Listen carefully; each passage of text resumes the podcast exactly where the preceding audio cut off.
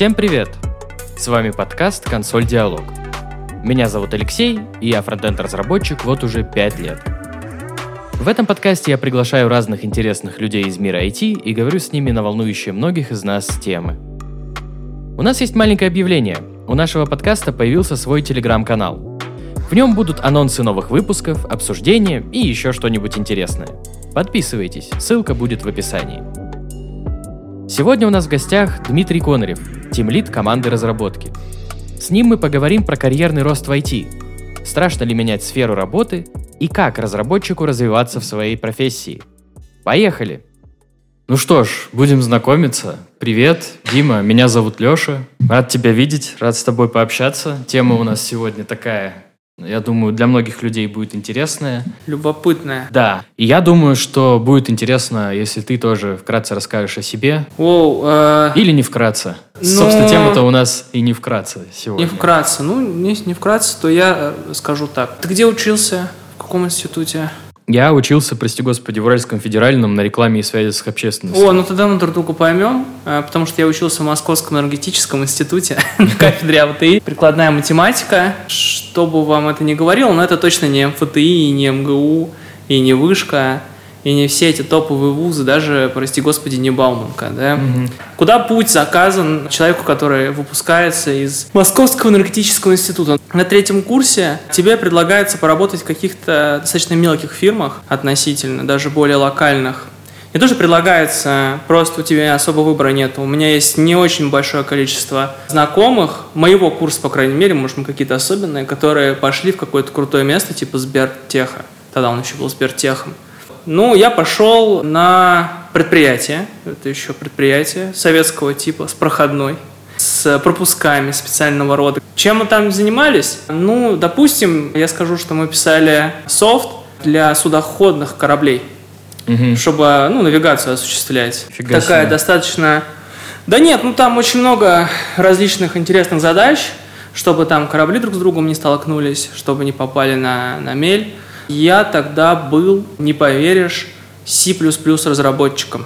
Mm-hmm. Я был стажером C++ разработчиком. Собственно, работали мы тогда на Qt, писали фронт. Это требование, поскольку все-таки корабли и э, вещи, которые на них стоят, оборудование, оно такое требовательно к тому, на чем ты его пишешь. То есть на реакте или на питоне там писать не дадут. Плюс не все нормально синхронизировано. Это вопрос производительности или железа? Да, больше железа и производительности одновременно. Ага. Собственно, меня туда наняли как стажер, но моя любимая область э, была разработка алгоритмов. На тот момент, если я не ошибаюсь, это был 2000, злосчастный 2014 год, я случайно стал, короче, э, чемпионом МИИ по программированию. Поэтому я как-то заинтересовался этой темой, очень погрузился в Кормана и во всякие интересные лекции. Там был э, у Шада классный курс такой бесплатный, ну, то есть ты не кодишь ничего, но тебе рассказывают там про сложности, про стоимости mm-hmm. алгоритмов, там очень круто. Вот, я шел э, с надеждой на то, что я в какой-то момент стану э, как бы человеком, который будет именно разрабатывать алгоритмы. Ну, естественно, как бы твоя надежда всегда разбивается реальность, в которой ты сидишь и ковыряешься в багах, легаси, и сам пишешь это легаси, что самое главное, и сам Создаешь пишешь эти. новые для Создаешь новые баги, да. да, конечно. Поскольку ты стажер, буквально я писал расчет уравнений квадратных, а x квадрат плюс bx плюс c равняется нулю, потому что там надо было для расчета. Какое-то время я там работал, и моя область э, интересов сменилась. Она сменилась в сторону машинного обучения. Произошло это натурально. Натурально как? Вот кто меня привел в алгоритмы, это мой э, научный руководитель Шаграев угу. Алексей. Он в тот момент еще работал в Яндексе, и он преподавал или не преподавал, ну, практиковал машинное обучение, в общем. Угу. И диплом э, бакалавра мне пришлось писать по, по машинному обучению. С того момента, как только я э, был диплом защитил, мне захотелось э, стать разработчиком, который занимается в том числе и машинкой. А это уже, извини, просто иногда ага. по ходу будут задавать вопросы, окей. Это уже, уже питон или еще плюсы все еще? Смотри, э, это все еще плюсы, это, прости господи, 2014 год, угу. 2015. Это еще не бум нейросетей, еще торч не перенесен на питон нормально. То есть он, я не помню, он на тот момент уже был перенесен или нет, но просто, если я не ошибаюсь, он написан на Lua, и, да, на Lua, по-моему, торч. Изначально, типа. Да. Потом питон оказался суперудобным, и на него перенесли. Ну, то есть Мгм. портировали, сколько я не... Или сделали в раппер. И поэтому в ходу часто были классические алгоритмы машинного обучения. Ну, например, Алексей Галимович защищал, по-моему, PhD, ну, не PhD, кандидат технических наук, по теме, он строил, по-моему, логистические деревья. То есть это даже не нейронные сети. Нейронные сети еще потом, уже потом замаячили в нашем пространстве. Поэтому часть вещей вполне легко можно было накодить на плюсах, а так как для многих вещей, например, вот в Яндексе же понятно, что требуется производительность, Ну да. Поэтому писали на плюсах. Но спойлер, я работал не в Яндексе потом. Вот, э, э, как говорится. Ну, в общем, я какое-то время доработал на навигации, э, решил переходить. У меня было промежуточное состояние. Я пошел э, работать в Mail.ru. Точнее, я собеседовался много куда, но попал в Mail.ru в команду э, MyTarget. Это баннерная реклама и, соответственно, там машинные задачи плюс кодерская. Мне это очень понравилось их стек. И не знаю, понравился ли я им сильно, либо назвал просто меньшую цену, чем остальные кандидаты. Это мир умалчивает, об этом я никогда не узнаю, э, может быть, и к лучшему. Но мне так понравилось, потому что они писали на плюсах, э, причем там тогда уже был 17 стандарт, это было круто. Плюс они делали анализ данных уже на питоне, чтобы, ну, понятно, плюсы анализа данных это что-то странное, ну, либо R, либо питон. Использовали Hadoop для того, чтобы какие-то большие вещи рассчитывать. А сервисы они у них э, выкатывались на плюсах. Вот. Это был вообще топ для меня, потому что я и плюсы не забуду, и питон подучу, и на ходупе поработаю какое-то время. Как бы моя основная задача, когда я там работал, было заниматься тем, что я прикручивал данные из э, кликстрима. Обычное явление, все знают. что- Кликстрим — это... Кликстрим э, поток кликов клиента. Ага. Вот, анализировал там и правил баги, создавал новые, естественно, как Ну, обычно. да. Тогда я еще был джуном. До этого я был, не знаю, джуном это или стажер, но я работал не полные 40 часов, потому что у меня был институт. Вот, это было на пятом курсе магистратуры. Любопытный факт. Потом я попал в Сбер. Тогда это еще был Сбертех. Его там еще не расформировали окончательно или не окончательно. Там были очевидные проблемы в этой структуре, проблемы с доступом данных, потому что, естественно, банк запрещает не сотрудникам доступ к данным, а когда ты работаешь в Сбертехе, ты не сотрудник Сбербанка, и тебя оформляют на две должности. Одну в Сбертехе и совсем 0,1 в Сбербанке, чтобы ты мог работать. Это обычная практика. Мгм. Во всех банках ничего особенного. Это А Сбертех — это что-то типа аутстафа, что ли? Э, Сбертех это такая, я, я не помню, кто его организовал, то ли там на тот момент CTO Сбер, Сбербанка, он сказал, да вот мы как бы банк, хотим стать технологическим банком, а Сбербанк действительно технологический банк, это сложно отрицать, стал, по крайней мере. Давайте мы организуем там свою структуру Сбертех, которая будет вне юрисдикции Сбербанка, и от этого не возьмет с собой легаси э, в виде бюрократии, заявок и прочего. Проблема в том, что доступ к данным все равно по закону разрешен, не разрешен третьим лицам, поэтому заявки были. В любом случае, соответственно, часть сотрудников, которая была в Сбертехе, потом перетекла обратно в Сбербанк. Тогда Сбербанк трансформировался, к тому моменту там стали очень удобны документооборот, стало удобно жить и хорошо работать. Я пошел в команду, которая занималась дата сайенсом. А должность у меня была и написана в трудовой аналитик супермассивов. Что Звучит песня группы Muse. Э, Звучит э, песня группы Muse, вообще звучит как что-то страшное. Что такое супермассив, чем он отличается от ультрамассива, я не знаю, э, но забавно было проходить медкомиссию, и да, кстати, требовалось пройти медкомиссию обязательно.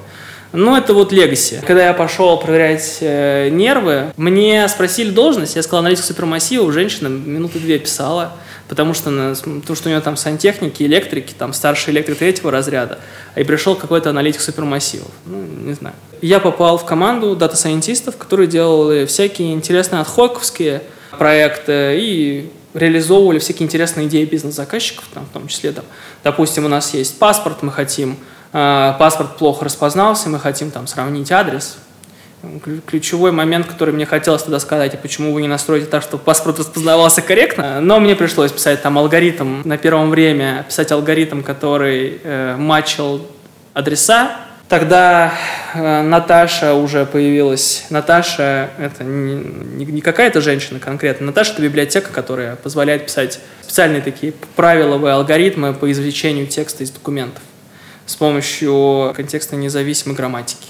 Вот. Это как регулярное выражение, только на порядок выше. Угу. Довольно известный инструмент среди НЛПшников. Тогда у меня был э, начальник, один, великолепный человек, помогал. Ну, это была такая больше суперпроектная работа. В команде было пять человек, но мы друг друга не зависели.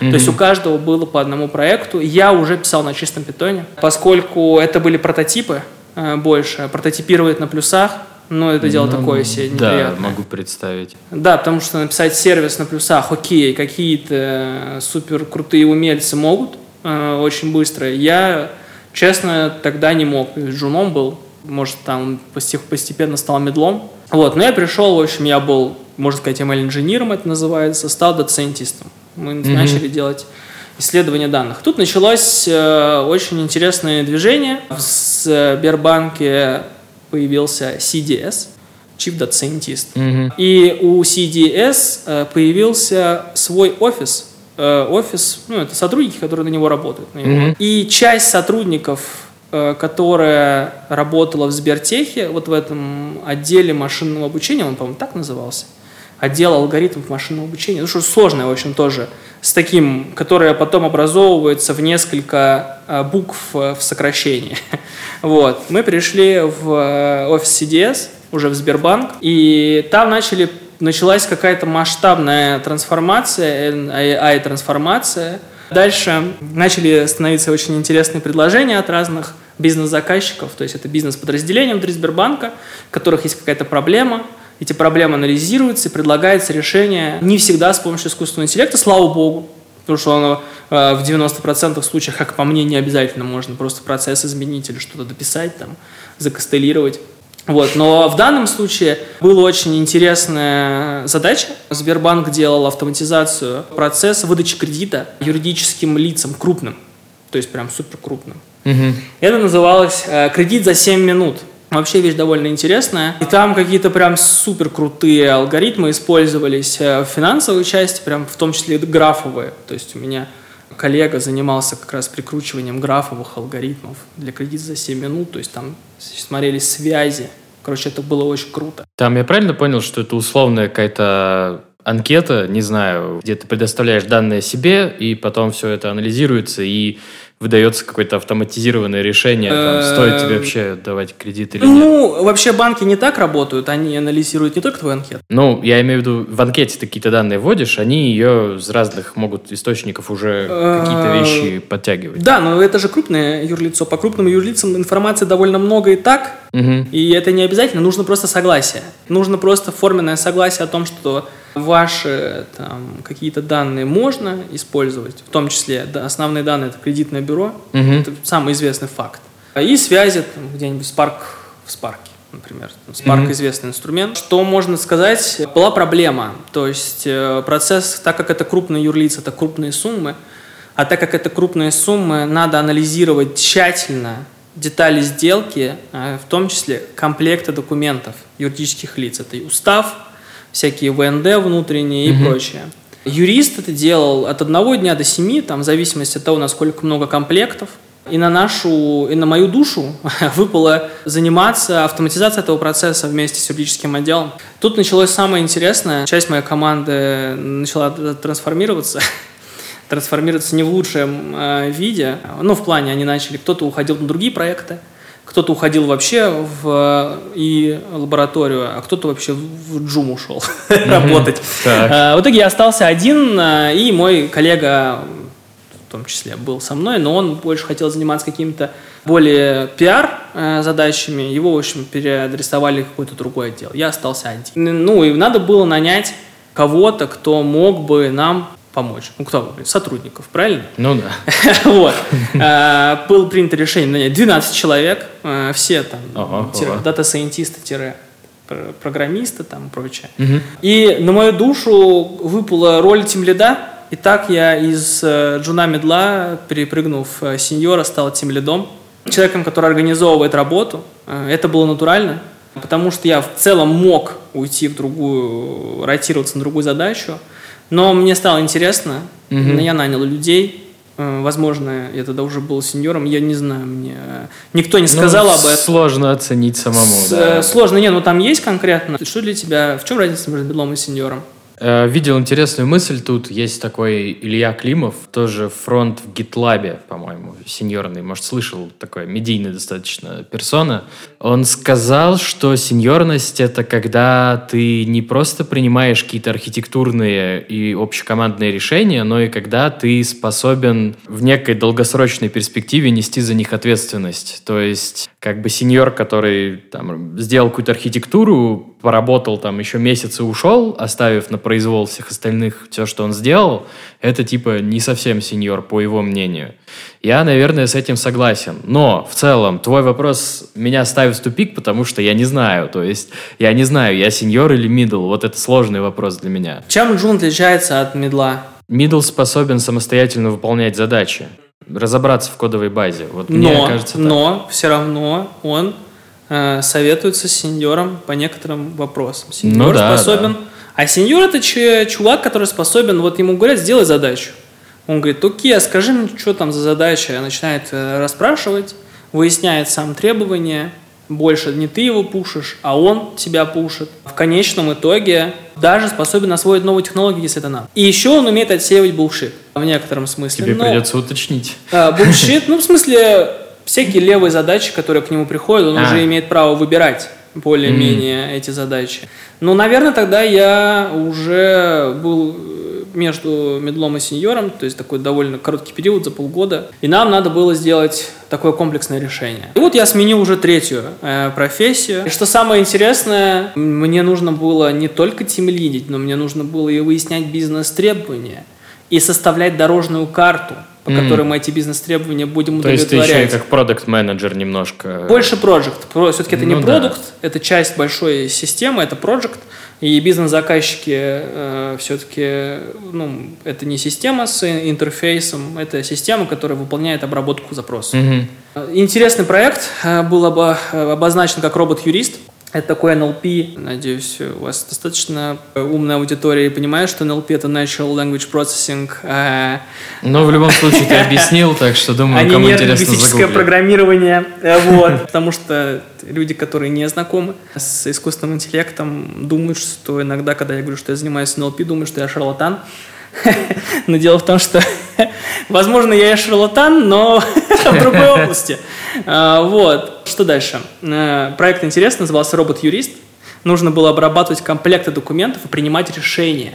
А можно ли вообще с точки зрения юридической заключать с ними договор? Мгм. проверять полномочия генерального директора и прочее на соответствие закону. Система сложная, задача очень амбициозная, потому что я уже не знаю, как это вышло, но нам поставили конкретную цифру. Нам нужно было сделать алгоритмы с качеством 95% F1. Кто понимает, это был 2000 по-моему, 17 год как раз. Ребята, кто занимается NLP, должен понять, как, должны знать, какое качество было на топовых моделях, на бенчмарках, на обычных. Это где нужно из текста извлекать самые простые сущности, типа дат, там персон, location. Я не помню, там было то ли 91, то ли 93, нам сказали 95. Благо мы смогли провести э, коммуникацию с э, человеком, который нам обозначил эту задачу, и снизить ожидания. И так э, впервые в жизни я смог поработать над, как это называется, expectation management. Ага, ага. ага. Вот. Какая была проблема? А самая основная проблема была в том, что данных не было. Представляешь себе банк, данные хранятся и часто уже не так, но на тот момент они хранились пачками, э, дай бог, отсканированные.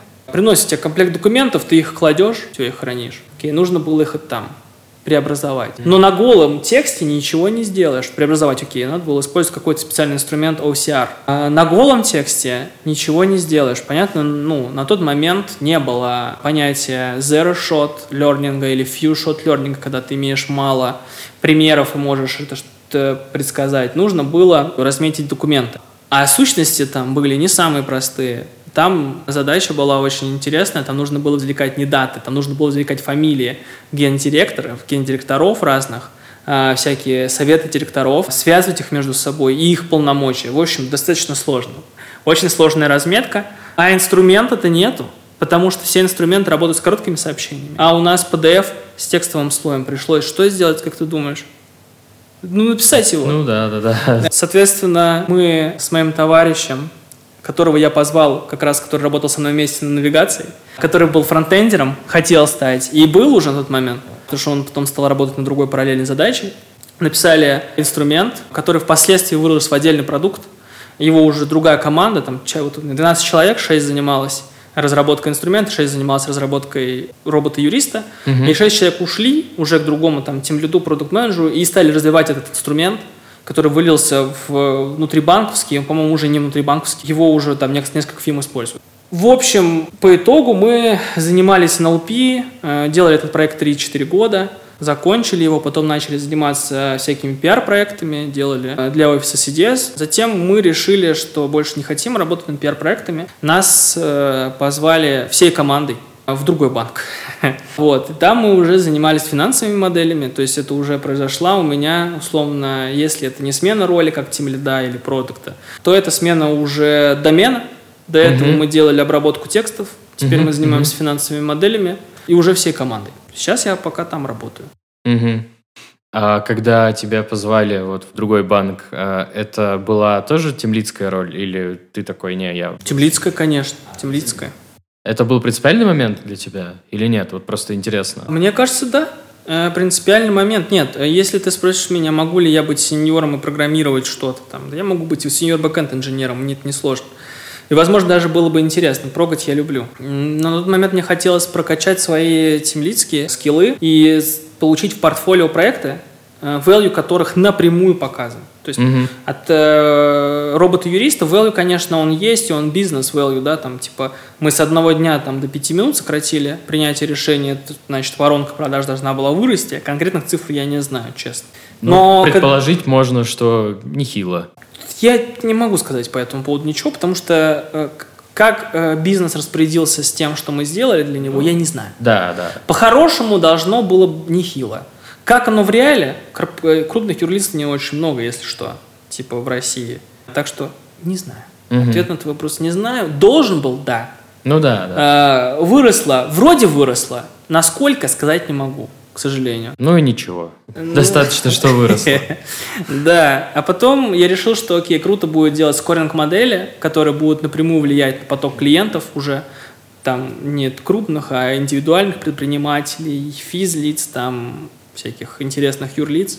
Таким образом, я э, сменил, получается, у меня три различные роли – два домена, по сути. И два языка. Да, два языка. Еще мы с, с, с пацанами, буду говорить пацаны, с пацанами э, параллельно работе по выходным запускали стартап, который был э, завязан тоже на legal техе, на обработке документов юридических, поиск документов полнотекстовый либо графовый по атрибуту. Вот, соответственно, там я уже был как продукт-оунером в некотором смысле, то есть и фаундер, что-то mm-hmm, такое. Mm-hmm. Поэтому моя роль тоже немножко изменилась. Нужно было заниматься тем, что напрямую придумать концепт, чтобы он уже был бизнес жизнь, ну, жизнеспособный. И как только мы начали ну, разработку, мне пришлось быть full-stack инженером немного, на полставки, считай. И я при, как это, при, прислонился к прекрасному, побыл немножечко фронтендером, умею немного в TypeScript, в Next.js, и, естественно, в SRE, Reliability Engineer, DevOps по, mm-hmm. по-простому, тоже потому что мне нужно было иногда страховать моего девопсера, у которого тоже там свои, свои задачи. Так что получается 4 роли, 2 домена, 4 языка. Вот так примерно. Впечатляет. Э, не знаю, насколько я качественно освоил э, ряд языков. Э, плюсы я точно забыл, сто процентов. Я должен буду их вспоминать, если надо, но если кто-то меня позовет, я обязательно вспомню достаточно быстро. Наверное, это как ездить на велике. Ну, не знаю. Сомневаюсь. Я, видишь, язык по факту менял один раз. То есть, когда я приходил вот на первую-первую-первую работу, у меня был какой-то опыт с пыхом. И на нем преимущественно я писал, а потом, как я пересел на JSTS, все, я к пыху не возвращался, поэтому я даже не знаю. Ну и тем более прошло, господи, сколько, пять лет, Там же вышел что-то там восьмой, 8.1, 8.2, они там что-то добавили, поэтому я уже даже и не знаю, наверное, что там есть. Вот. Но, блин, впечатляет, впечатляет. Знаешь, что интересно? Ты говорил, писал эти корабельную навигацию на плюсах, потом перешел потихоньку в питон с разрабской роли на тимлицкую. Ты ощущал, ну, типа, какую-то тревогу, что, блин, вот я сейчас сменю, а что-то не выйдет, или там нужно будет как-то очень быстро перестраиваться, может, мне не хватит знаний, там, не знаю, для управления людьми, например. А я не боялся. Э, естественно, мысли такие были.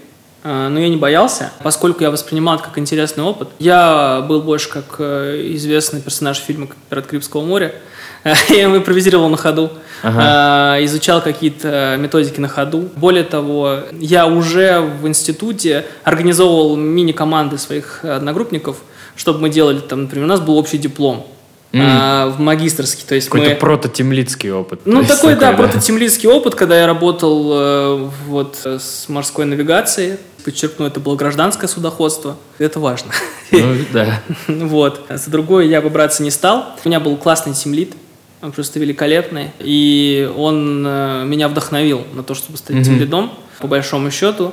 Поскольку он внедрял классные практики, э, на тот момент это там скрам уже был, канбан, там доска в смысле. Угу. Все это было, все это было круто, все это работало. Мне так понравилось, как он все организовывает, что я решил, блин, я должен попробовать сделать то же самое и сделать так же, как минимум. Поэтому мне было больше интересно, чем страшно.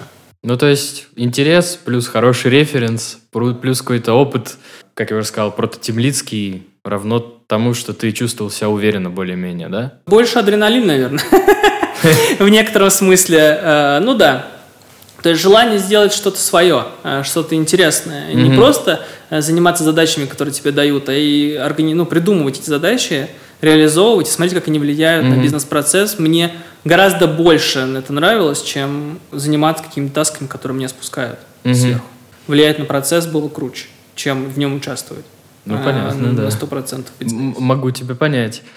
А еще Интересно, вот есть люди, я, например, знаю парочку таких, э, которые, когда оказываются на какой-то, ну, оказывались на руководящей должности, там, а тоже темлит или типа того, сразу, знаешь, э, пускались в теорию, там, книжки от «Как пасти котов», «Как пасти котов» есть книжка про управление командой в IT как раз.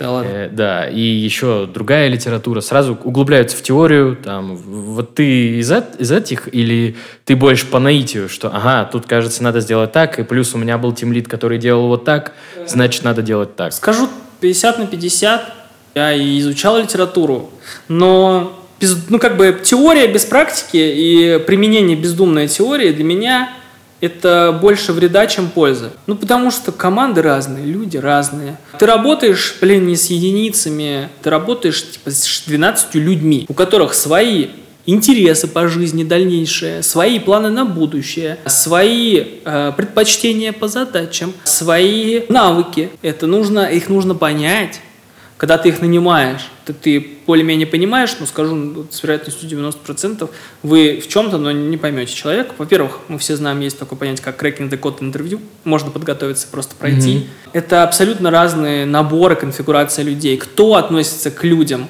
э, в проекте как э, к элементам системы, всегда ошибется. Мое мнение такое – Поэтому э, бездумно брать практики бессмысленно. Для, для чего-то они работают, для чего-то они не работают. Например, я э, в первое время занимался ван-ту-ванами э, со своими сотрудниками, потому что мне нужно было понять, угу. как мне подкорректировать свой процесс под них, как нет.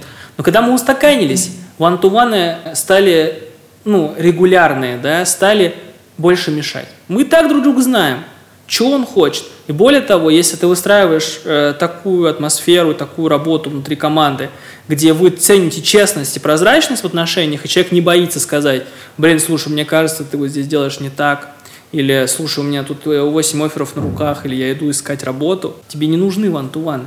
Ты можешь просто, ты понимаешь людей и так.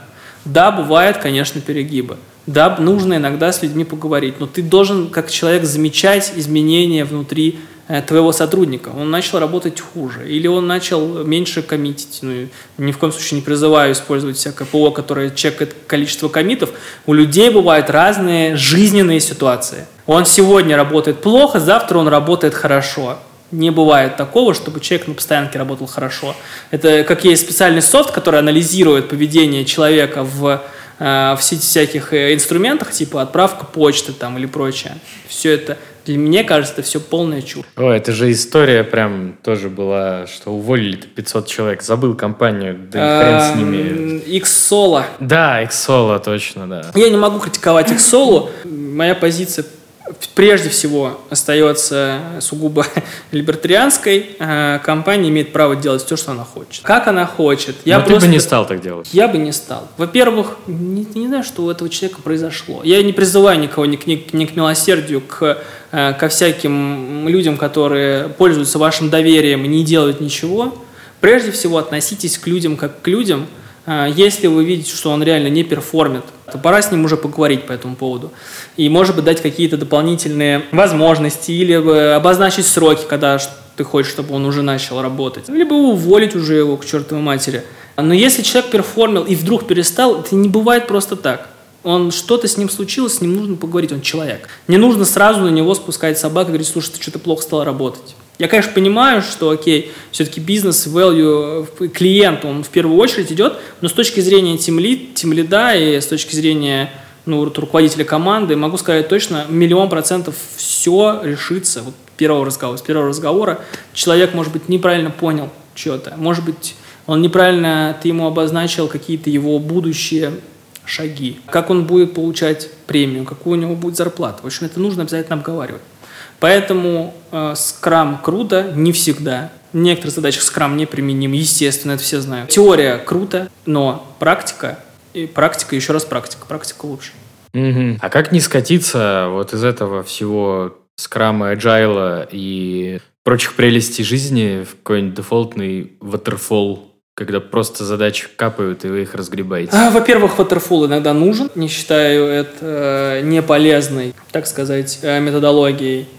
Как скатиться? Ну, нужно быть на острие, всегда чувствовать, какая задача к тебе пришла. Если это, ну, мы же все знаем, что для чего-то нужен канбан, для чего-то нужен скрам, для чего-то нужен этот 6 сигм или 3 сигма, я уже не помню, как это, вот, специальная методология.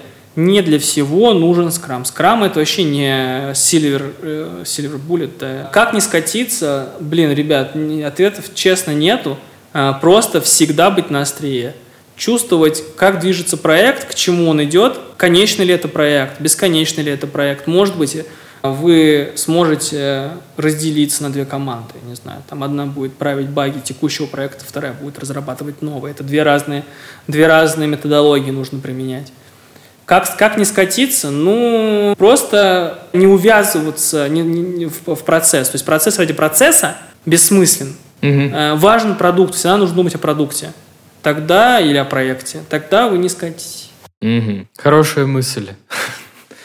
Надеюсь. Правильно но, ли но... она, я не знаю. Но работает у тебя, значит правильно. Значит, где-нибудь еще сработает. Может быть. Не, ну я просто, к сожалению, не могу сказать, что какие-то методологии работают там железно или сто процентов. Почему? Мы точно знаем, как люди науки, кто-то из нас, человек науки. Мы точно знаем, что какие-то научные методы работают. Точно уверены в том, что такое наука. Что такое наука? Как ты считаешь? Ты интересные вопросы мне сегодня задаешь. Прям ставишь в тупик. Я привык, что я спрашиваю, люди отвечают. Но нет, это нормально. Это так и должно быть. У нас беседа. Что такое наука? Давай, Не ладно. Знаю. Что такое научное знание? Какая-то информация, полученная научными методами. Какими научными методами? Не знаю, эмпирическими, скорее всего. А, что за эмпирические методы? Не знаю, воспроизводимый результат при одинаковых э, условиях. Похоже, очень похоже. Но суть, э, короче, такая, что есть такое понятие, как логический позитивизм, что такое понятие научного знания. Люди, которые заканчивают КТН, там, КН и прочее, и PhD получают, они об этом осведомлены советую всем, кто занимается разработкой, узнать, что такое научное знание, какие у него критерии, как проверять гипотезы, потому что много людей пишут всякое а, или разрабатывают продукт и не знают, как правильно проверять гипотезы. Я крайне советую в этом осведомиться. Это я к чему? Это я к тому, что есть э, наука и методы научные, и научное знание, которое 100% не то чтобы правдиво, да, по правдивости такого понятия нету, да, но оно работает. Для некоторых случаев это проверено, как там таблетки какие-то. А, или мы там сто процентов знаем, что если мы там кинем в вакууме два, два разных вещества там, или два разных объекта разной массы, они должны по-хорошему упасть одинаково, логично, один, с одинаковым временем. Так вот, техлидство и ведение проектов – это пока не наука, Люди пытаются ее оформить в науку, ну, то есть пока это, да, даже оформить науку, извините меня, уважаемые PhD, КТН и КН, э, не оформить в науку, но набрать э, первичный набор знаний о том, как это можно делать. Этого пока еще нету. Mm-hmm. Это не наука, это мастерство. И пока это мастерство, нужно руководствоваться, нужно экспериментировать с новыми практиками. Если вы суперпрофессиональный тимлид, э, вы даже будете записывать, что работает, что не работает, но больше ориентироваться на работу с людьми угу. и работу с, с проектом. Все. Э, нету шаблона никакого. Вот забудьте. Никакие книги вам дадут э, понимание того, что может сработать, в каких условиях, как это прикольно можно использовать. Но никогда бездумно нельзя брать проект и реализовывать, например, я получу какой-то проект, скажу, о, блин, я буду делать скрамом, и такой начну там планировать, а в итоге мне скажет товарищ, типа, да блин, этот проект нужно было сделать один раз и все, и закончить. Зачем я тогда скрам использовал? Правильно? Правильно. Вот. Соответственно, тимлидство, управление проектами, управление людьми – это не наука, это мастерство. Угу. К сожалению. Э, потому что наука работает, а мастерство не всегда работает. И я поставил тебя в тупик. Нет, нет, нет, ты наоборот дал много мыслей для размышлений. Я прям это заслушиваюсь и не успеваю иногда. Но на самом деле, да, ты прав, потому что я вот сейчас подумал, что у меня тоже был темлицкий опыт, совсем недолго, вот предпоследней компанией, но я вот, наверное, не размышлял так, как ты. Я больше все-таки думал от кодера, то есть я при этом был все еще старшим разработчиком фронтенд в компании. И я думал о том, что надо нанять людей, которые будут мне помогать, с которыми мы вместе будем делать продукт. И вот не был на острие как ты выразился. И поэтому, когда меня позвали вот в текущее место работы, я с удовольствием согласился на даунгрейд до просто разработчика, потому что я понял, что я устал от этого всего, при том, что я не так много делал по темлидству. То есть в основном это было, наверное, техлидство. То есть там мы что-то обсуждали, распределяли, ревьюили друг друга, ну вот это вся работа. И сейчас вот я понял, что Подход неправильный, подход. Может и правильный, но не сработал, как ты говоришь. Мастерство мастерством, но если его нет, оно, вероятнее, и не сработает. Не, почему сработает? Мастерство можно оттачивать. Ну, если ты не умеешь делать папье-маше или оригами, ты же можешь научиться. Ну, Нужно да. просто практика. Тестировать какие-то свои гипотезы, читать какие-то интересные книги. Не углубляться, но всегда думать о том, э, какое это value принесет обязательно – как это скажется на работе команды? Тогда у тебя все пойдет более-менее э, корректно. Я, конечно, понимаю, тут есть разные команды, и не всегда обязательно быть товарищем, да, можно быть руководителем. Но важно помнить, вы тащите эту телегу вместе, а не они тащат эту телегу за себя. Все. Это, тогда ты будешь хорошим человеком. Просто, как минимум. Ну, это да.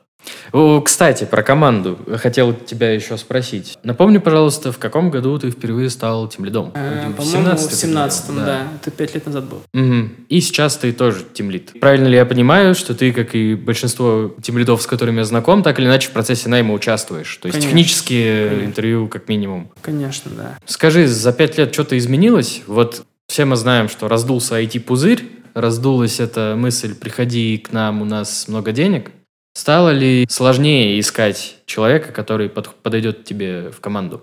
Давай я говорюсь о том, что я уже э, три года не занимался наймом, поскольку у меня команда довольно сбитая. Mm, mm-hmm, mm-hmm, Это довольно важно. Окей, но возможно... Ну, то есть вы собрались сейчас вот так да, ну это well-built team называется, да. Угу. Достаточно редкое явление, когда ребята... Тем более интересно, если ты собрал команду, которая уже три года ну, во-первых, во-первых, начнем с того, что, ну, как бы часть с наймом, да, вот э, в первую, вот, когда мы нанимали первую волну, там от нее большая часть и осталась.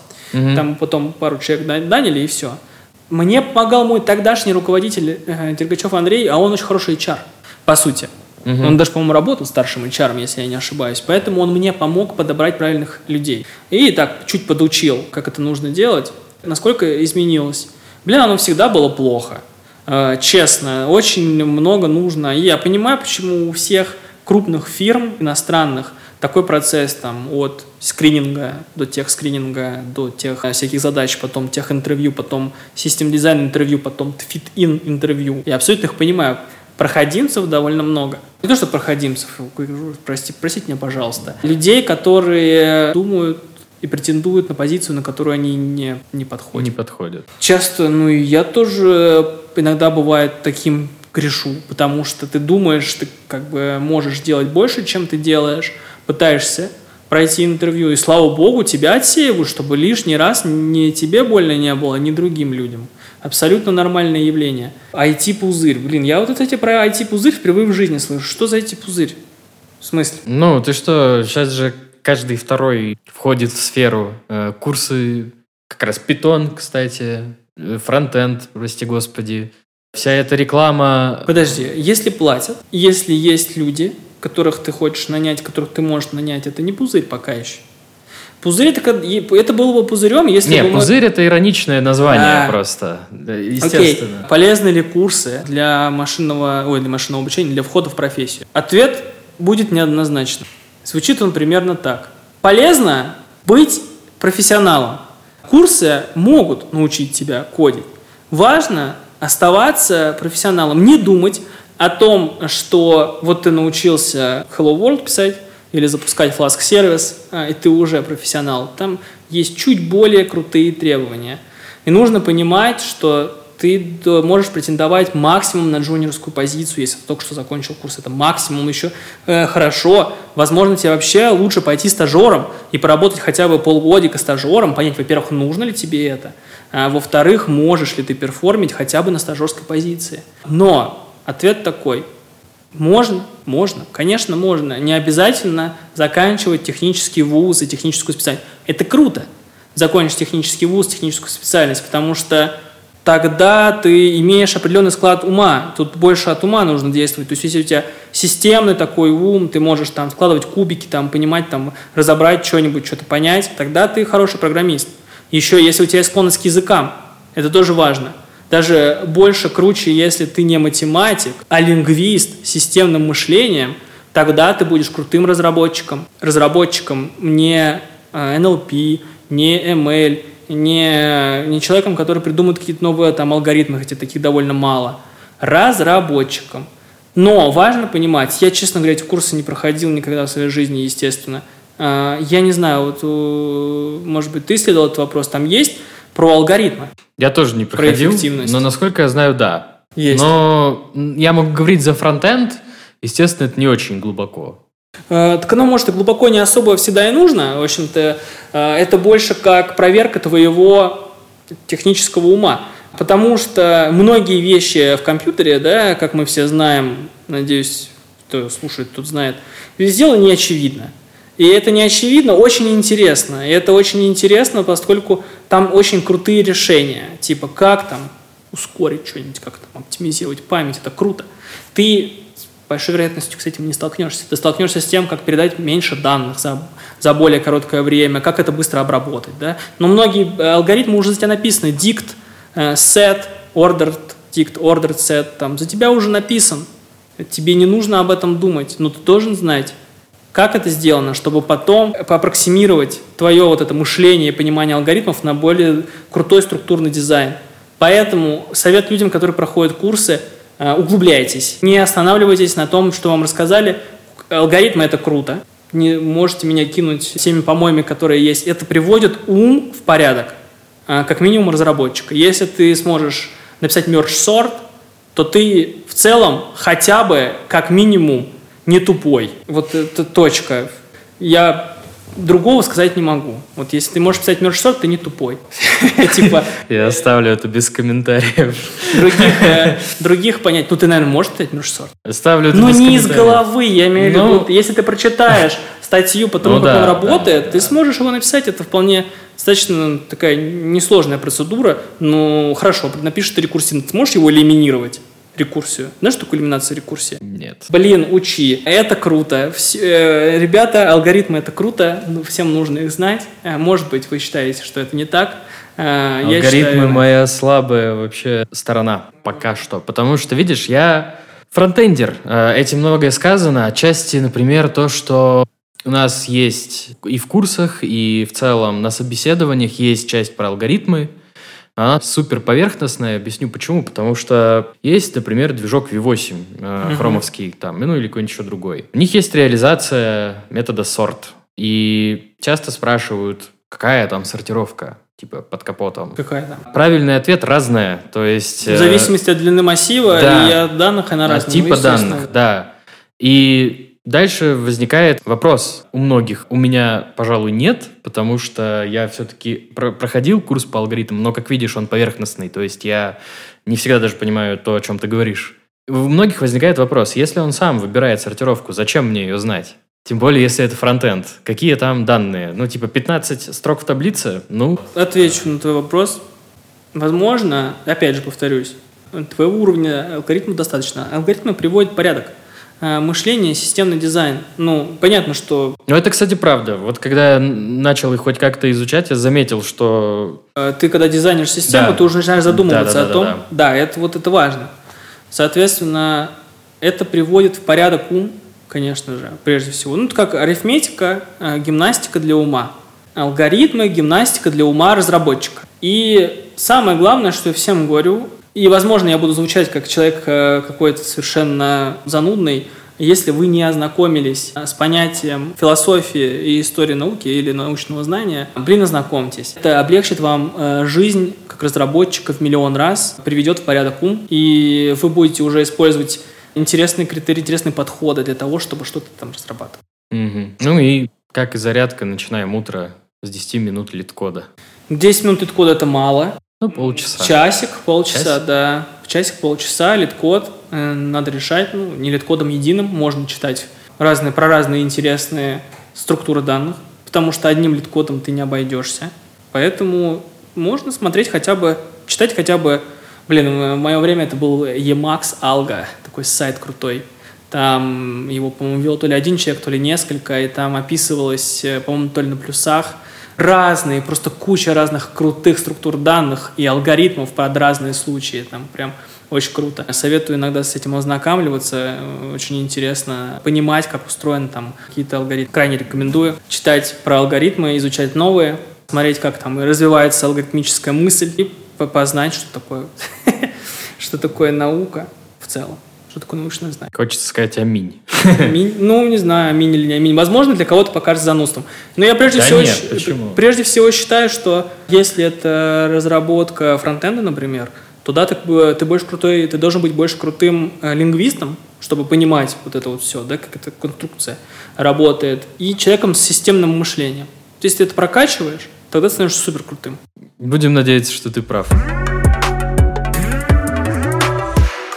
Еще есть такой вопрос. Интересно узнать твое мнение. Как ты думаешь, твой технический опыт и, как мы уже выяснили, большой технический скилл, если можно так выразиться, он тебе помогает в менеджерской какой-то позиции? Или тут софт-скиллы все-таки более важны?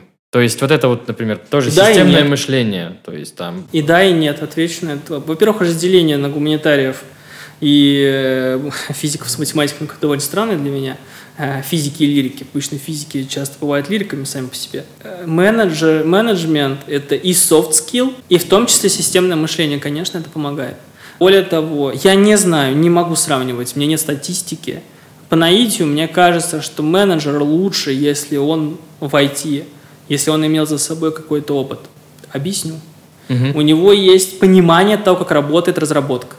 И он уже не будет ставить дурацкие задачи. Как минимум дурацкие угу. задачи. Как минимум, э, если менеджер знает, что э, примерно как работает разработка фронтенда, он уже будет разговаривать с дизайнером и со всеми остальными людьми с позиции, ребята, вот эту штуку мы будем год разрабатывать, что вы нарисовали условно. Поэтому иметь техническое образование, мне кажется, полезно для менеджера. Может ли быть менеджер хороший? Без технического образования, конечно, может.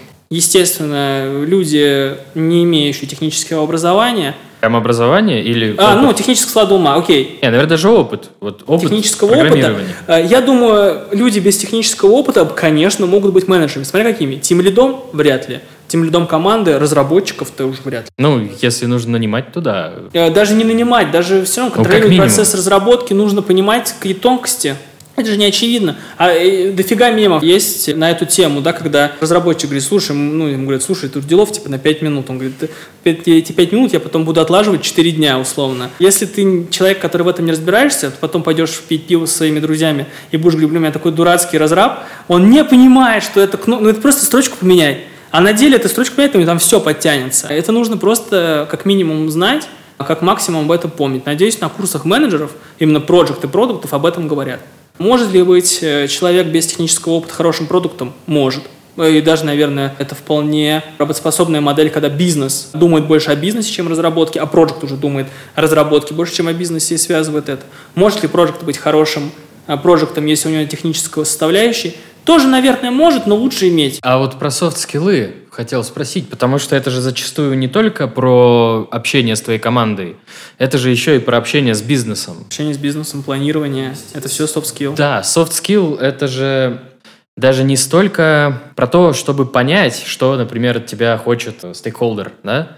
Это еще И объяснить ему, что это невозможно сделать. Да, или что это долго, или сказать, это круто, но это там три месяца, на это надо столько-то миллионов денег, давайте, и убедить его. Как думаешь, человек, который не занимался разработкой, которому вот это, который вот все это слышит со слов своих подчиненных, он способен на такой подвиг в кавычках, то есть пойти и прогибать позицию своих людей. Ну, это больше не на разработку, это же на, на внутренние личные качества человека. Если человек честный и, к примеру, профессионал, конечно, пойдет. Единственное, что он захочет сначала разобраться в деталях. Он спросит, почему. Убедиться, что это так. Да, условно. он спросит, почему, а вот объясни мне, почему тут реально столько. Вот он, он откроет, наверное, этот э, бюджетирование там, да, Мгм. напишет, попросит там тех лида написать, пожалуйста, напиши мне, сколько времени займет что. Увидит какие-нибудь экстраординарные ситуации, спросит, а что это, почему так долго? А этих лид должен будет объяснить, иначе он не тех лид. И когда он соберет все знания и будет уверен, что его не обманывают, конечно, он как профессионал должен обязательно смотреть в глаза стейкхолдеру и говорить, ты предлагаешь мне сделать что-то экстраординарное, я не буду этого делать. Или я буду это делать, но. Или я буду это делать, но, может быть, в другом варианте. Или может предложить ему какие-то другие способы. Это не качество разраба, это качество человека. Если человек, знаешь, как, э, как часто страдают компании крупные от того, что по лестнице э, карьерной поднимаются далеко не профессионалы, а те, которые не говорят плохие новости. Да, да, да, да. Это такая болезнь. Где-то у меня ёкнуло что-то внутри сейчас прямо. Стандартная история – это болезнь, с этой болезнью нужно бороться, но а, если ты не лизоблюд, это называется, и не подхалим, и вообще не боишься, и ты считаешь, что ты профессионал, тебе стыдно так делать, тогда ты придешь и скажешь. Потому что если ты не скажешь, начнешь всеми силами заставлять команду работать в сроки, которые нереалистичны, в итоге ты сделаешь отстой или говно, измучаешь всю команду, возможно, получишь э, промоушен, ну и что, тебя будут греть деньги? Возможно, будут. Но как человека тебе это устроит, не знаю. Но надо быть просто э, профессионалом. Профессионализм заключается в том, что ты можешь принимать трудные решения и говорить о проблемах. Э, тогда ты профессионал, а не когда ты выполняешь много задач за раз. Ну, это бред. Как будто вернулись к разговору про сеньорство Ага. немножко в начале. Ну, в том числе. Нет, это даже не про сеньорство разговор, это в целом про всю работу. Ну, да. Человек должен быть профессионалом э, прежде всего на работе. Он прежде всего профессионал, значит, что он способен принимать трудные решения. Не просто их выполнять, принимать а трудные решения. Но забавно получается, что даже если ты условно без какого-то опыта реальной разработки, если ты приходишь руководить людьми, тебе так или иначе придется как-то в это погружаться. Конечно, это обязательно, э, сто процентов. И более того, всем тем проектам, которые не погружаются, стыд вам и позор. Потому что вы мучите своих разработчиков тупыми вопросами, прежде всего, э, непониманием. Вы думаете, что они глупые. А может быть, если глупые все, то глупые вы. Соответственно, да, конечно, пожалуйста, хотя бы минимальное базовое образование прочитаю, пройдите. Прочитайте, блин, книжку Чарльз Петцольд, э, код называется, по-моему. Там про построение информационных систем вот история, как это все от э, этого азбуки Морзе Мгм. до компьютера. Хотя бы это прочитайте, книжка короткая, очень интересная, я читал в детстве. Хотя бы ее прочитайте, чтобы больше тупых вопросов не задавать. Почему так долго или почему я тут нажал, а я не заработал? Ну, потому что плохо спроектировали. Почему? Вот. Но пройти, пройти минимальный курс того, что такое система, как они работают, стоит. Что ж, тогда пойдем дальше. Я тут подготовил себе маленький списочек, Давай, на давай. который я ориентируюсь. Думал ли ты, что дальше? Типа вот сейчас ты Да. тимлид. Куда дальше хотелось бы? Или, может, другая сфера, другой язык? Во-первых, не хочу больше работать в банках какое-то время. Банки все-таки делают небольшое ограничение, но важно сказать, банк обычно это не техническая контора, и там очень много легаси, Мгм. и, как правило, только редкие банки имеют такое, как Тинькофф или как э, Сбер или как Райф подход. Это первое.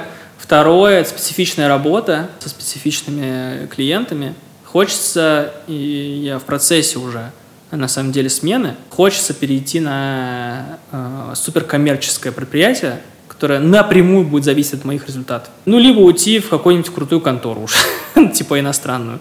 Вот. Э, Но конечная цель этого всего, возможно, я делаю что-то не так, но конечная цель этого всего – сделать свой проект. Моя задача была до начала мобилизации добить стартап и запуститься его, и запустить его. Рынок российский сейчас, как я понимаю, не самое прибыльное место, и вся моя команда, конечно же, разбежалась по миру, и сейчас у них другие проблемы, другие заботы, им не до добития стартапа, не до выведения его в бета-версию, в промышленную эксплуатацию. Возможно, когда они освоятся, у них появится свободное время, мы это доделаем. Но моя задача такая. Хочу научиться делать суперкоммерческие, суперкрутые, суперприбыльные продукты, которые не просто пиар круто звучат, а реально приносят value компании. Не скажу, что и робот-юрист, который я делал, и финансовые модели не приносили value. Хочу научиться делать бизнес технический и IT, который будет приносить мне, прежде всего, value, а потом уже клиенту. Сказал ужасно. Правильно сказать, сначала клиент принесет value, а потом мне. Но мы-то все знаем, как работает капитализм. Справедливо полагать, что люди думают прежде всего о себе, а уже потом вот это все индуцированно приводит к пользе для людей. Наденьте маску сначала на себя. А потом на, конечно, На конечно, клиента. конечно, ну, условно, Я не знаю, плохой подход, но клиент, конечно, э, прежде всего, но уже только после того, как ты придумал, что этому клиенту можно продать. Ну да. Моя основная задача была такая, и она такой и остается все это время, научиться делать коммерческий продукт прибыльный, который будет иметь реального клиента. Ну, то есть твой следующий большой шаг это уже прям что-то свое. Думаю, нет. Думаю, это был бы идеальный шаг. Мгм. Возможно, я попробую поучаствовать э, в Мгм. разработке такого проекта, как Team часть, Мгм, мгм. части проекта. Ну, либо я уже пойду в какую-то большую контору и буду пробовать себя там, просто посмотрю, как вообще работает Запад. Интересно же.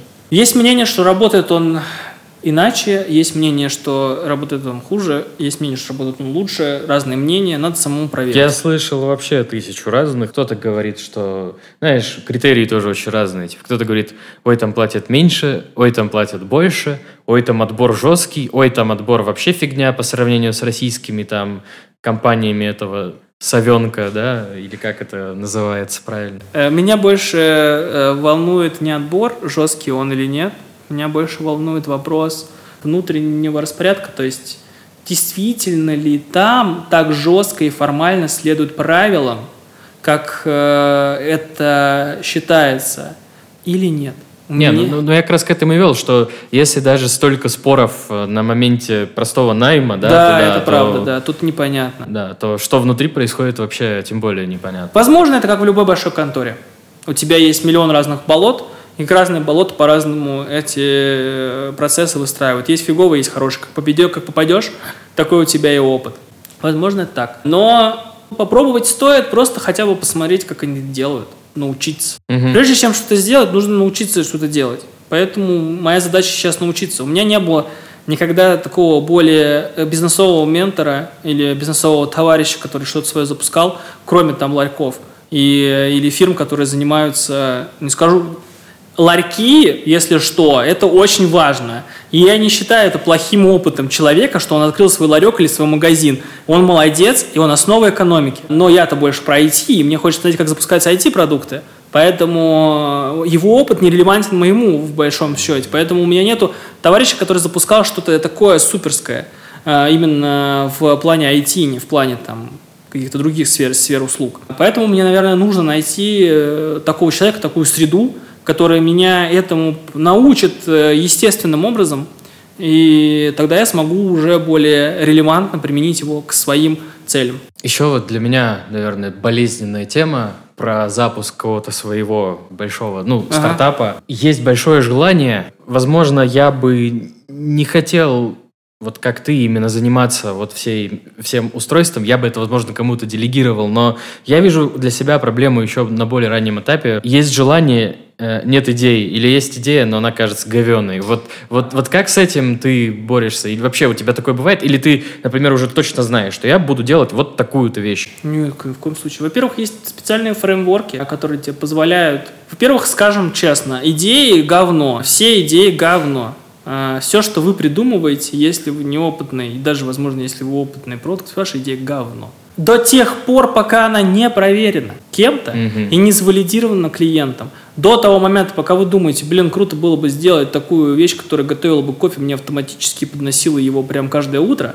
Блин, звучит круто, конечно, но это говно говно по многим причинам, в том числе и по бизнес-причинам, по бизнес-метрикам. Нужно проверять. Проверять как? Ну, для начала можно поговорить. Самая дешевая проверка – это поговорить с кем-то. Можно погуглить. Сделали кто-то такое? Как он это делал? Может быть, он это... Может быть, уже это придумал это. Идеи всегда говно. Более, вот это не говно. Одно дело придумать э, крутую штуку, другое дело найти такую боль у твоего клиента, такую потребность, которая должна быть закрыта, но не закрыта сейчас. Извини, я тебя перебью. Ты не в точке случайно работаешь? Не, ни в коем случае. А, это прям их сленг, боль клиента меня триггернуло. Я там работал еще не программистом, но... У меня друган тоже в точке работал, кстати, э, но этим машинным обучением занимался. Mm-hmm. Нет, не в точке, но это известная практика. И, наверное, скажу так. Пока разраб не задумывался о продукте и о продукте э, с бизнесовой точки зрения, как это приносит value, какие-то деньги, самое главное, какие-то деньги, какой-то поток денег, он ничего не знает про продукт.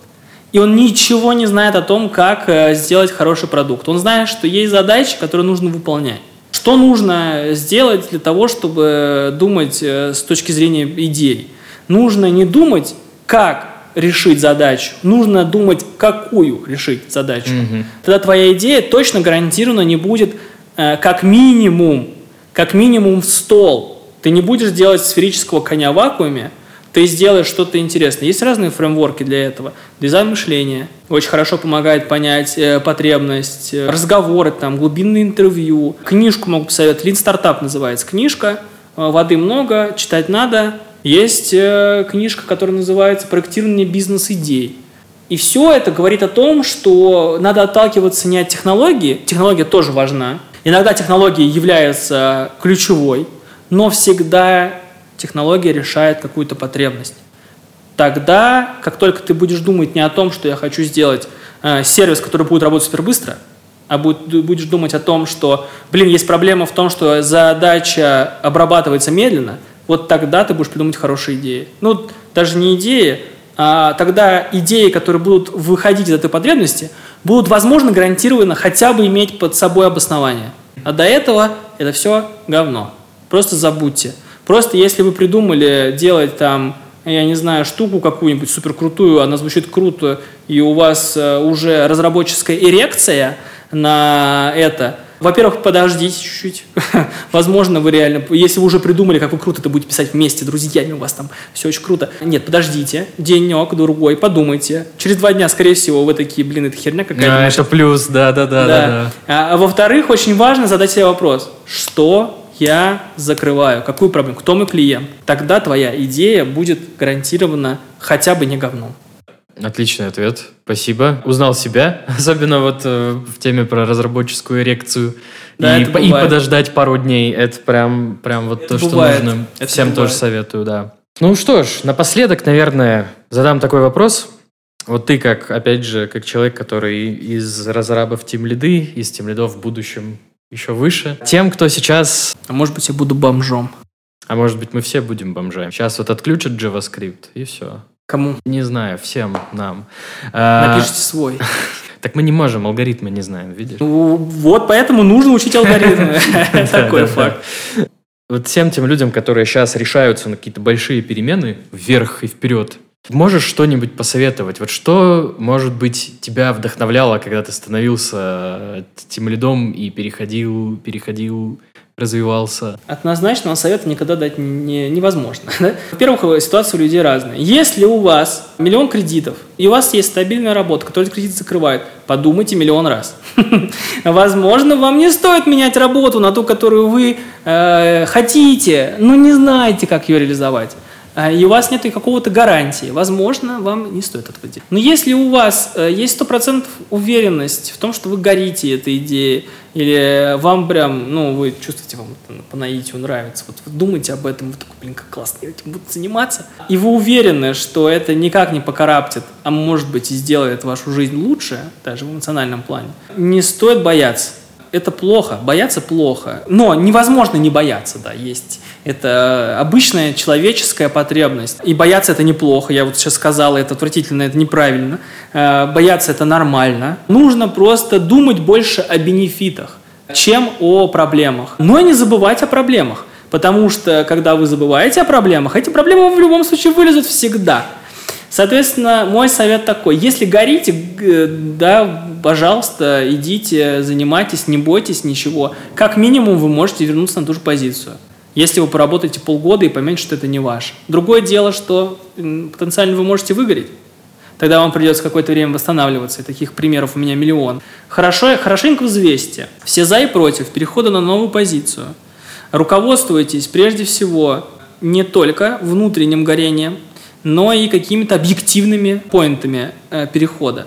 Можете составить э, свод таблицу. Если уж вы хотите перейти на менеджера, пожалуйста, за, заодно и попробуйте новый э, инструмент принятия решений. Можете составить таблицу за и против.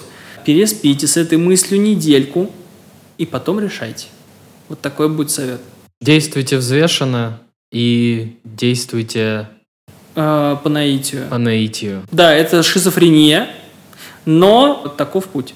Ну, еще, наверное, я бы добавил, ты эту мысль вроде как проговорил, но я хочу, хочу уточнить, то есть все равно же, наверное, в голове стоит держать, что любое решение, ну, кроме очевидно фатальных, большинство наших решений, они не так уж фатальны. То есть перешел ты на новую роль, не справился, ну, вернешься обратно. На этом твой, твоя жизнь не кончится. Это да, но помните, что даже в экономике есть такое понятие, как цена решения. Цена решения – это не только, что ты приобрел, но что ты упустил. Ну да, да. Это нужно обязательно взвешивать, когда вы что-то делаете.